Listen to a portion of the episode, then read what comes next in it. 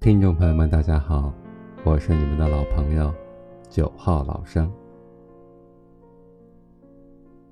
如果你有喜欢的文章，请在节目的下方留言，九号老生读给你听。今天跟大家分享的一篇文章叫做《见过世面的人脾气都很小》，不知原谅什么，成觉事事尽可原谅。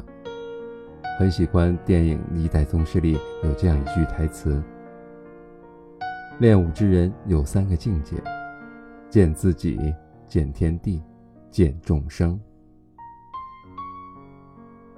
其实，一个人修炼脾气，也是这样的三重境界：见自己，观本心而欲豁达；见天地，揽乾坤而容不同；见众生，悦万物而生慈悲。胸中有丘壑，眼中自然无风波。目之所及，皆是风景；所到之处，皆被暖阳。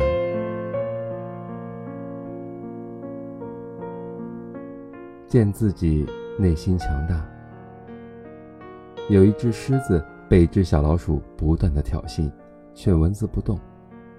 别的动物很纳闷，问他：“你是百兽之王，还怕老鼠吗？”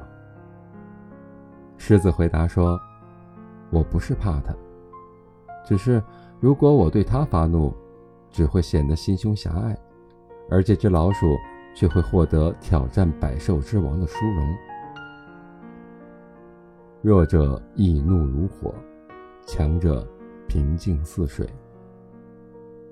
因为心有一片汪洋，所以小风小浪再折腾，也无法掀起内心的波澜。林肯虽为一国总统，但是他出身低层。父亲是一个鞋匠。在他新任美国总统那年，第一次就职演讲时，一个参议员在大庭广众之下轻蔑地嘲讽：“林肯先生，在你开始演讲之前，我希望你记住，自己是个鞋匠的儿子。”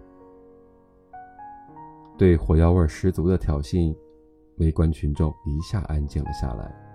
好像暴风雨来临前的宁静。林肯却面不改色，从容地回答道：“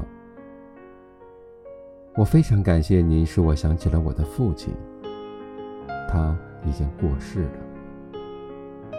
我一定记住您的忠告，我永远是鞋匠的儿子，而且我知道，我做总统永远无法像我父亲做鞋匠那样做得好。”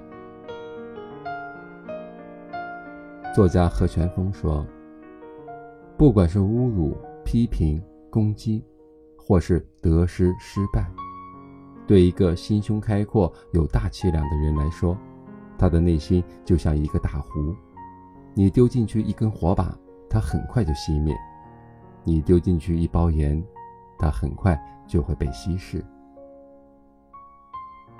量气小的人，任何风吹草动、鸡零狗碎的小事儿。”都能够让他们跳脚。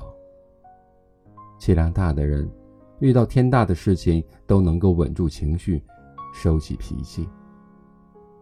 他们有高远的追求，内心足够强大，所以外界的是是非非不过是鞋子里一颗硌脚的沙子。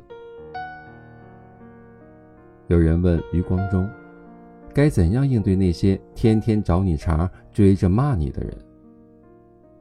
余光中说：“他天天骂我，证明他生活中不能没有我；而我不搭理，证明我的生活可以没有他。当你凡事内省，内心坚定，所有来自旁人的攻击，都是帮你更好的修炼自己，成就自己。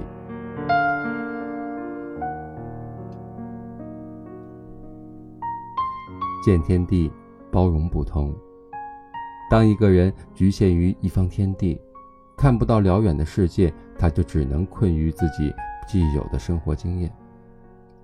任何与他不同的生活方式，他都难以理解。任何与他认知相悖的观点，他都予以反驳。所以，看什么都不顺眼，做什么事儿都不顺心，经常感到烦躁不爽。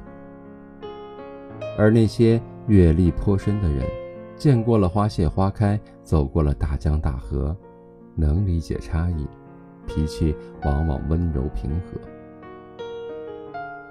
鲁迅和林语堂曾是至交。后来时局动荡，林语堂性格随和，用柔和的笔调，曲折地表现出对现实的不满。鲁迅刚劲生猛，则以文字为匕首，化身文学斗士。理念上的不合，导致两个人渐行渐远，从此再无合作。一九三六年，鲁迅因肺结核逝世，林语堂闻之大悲。写下：“鲁迅与我相得者二次，疏离者二次。吾始终敬鲁迅。大凡以所见相左相同，而为离合之际，绝无私人意气存言。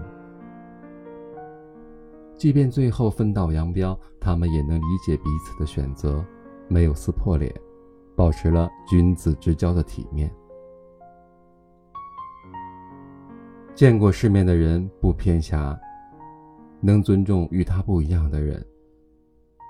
北宋的司马光与王安石，一个是保守派，一个是改革派，政见相左，针锋相对。当司马光被赶下台时，王安石却对皇帝说：“其人品、能力、文学，超绝。”后来王安石上台。却因改革触动了当权者的利益，弹劾声无数，皇帝也只好将他免职，重新启用司马光。墙倒众人推之时，司马光在皇帝面前为王安石仗义直言：“其胸怀坦荡，有古君子之风。见过世面的人不偏激，容得下与他不一样的观点。我国古代。”曾经有很长一段时间非常推崇壮游文化。长时间的漫游，走的路多了，看的景多了，自然有了山川异域、风月同天的胸怀。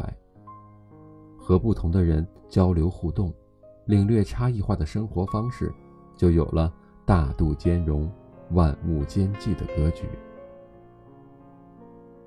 胸怀打开了，就没有看不惯的事儿。也没有容不下的人。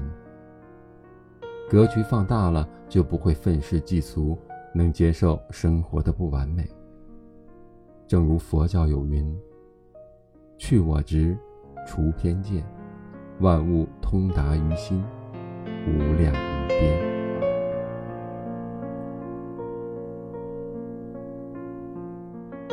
见众生，懂宽恕。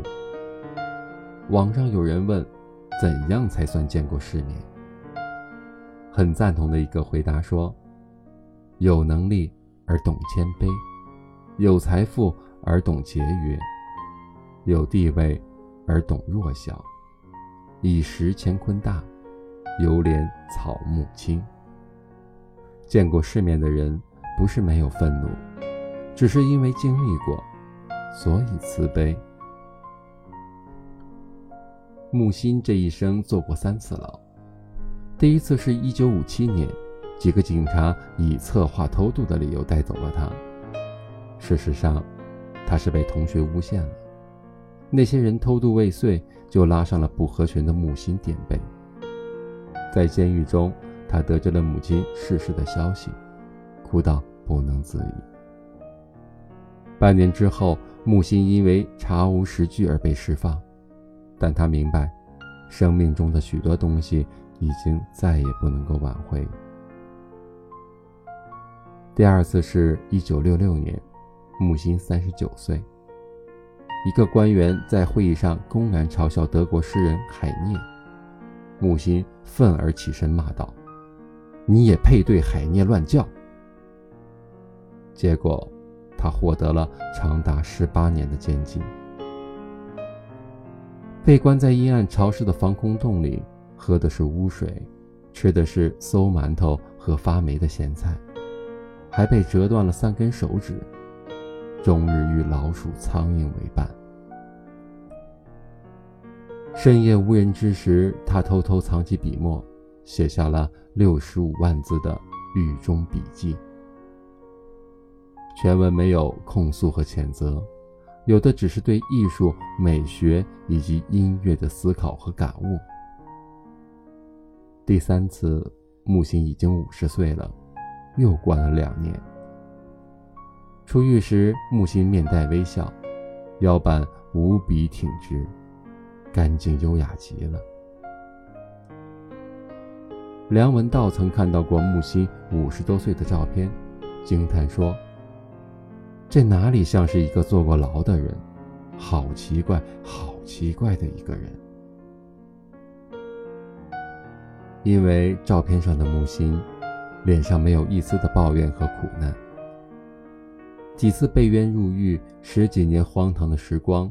他不曾怨天尤人，撰写苦难回忆录只轻轻一句：“不知原谅什么，成觉事事皆可原谅。”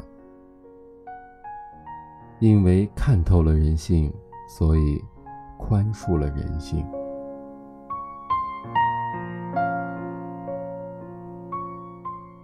很喜欢余秋雨在《山居笔记》中所做的一段话。成熟是一种不再需要对别人察言观色的从容，一种终于停止向周围申诉求告的大气，一种不理会喧嚣的微笑，一种洗刷了偏激的淡漠，一种无需声张的厚实，一种能够看得很远却并不陡峭的高度。见过世面的人，站得高，看得远。内心强大，生活中的破事儿皆不足道。把君散落在人间，散如云烟，散入他怀。我是九号老生，每晚八点在这里等你。你是我的梦魇。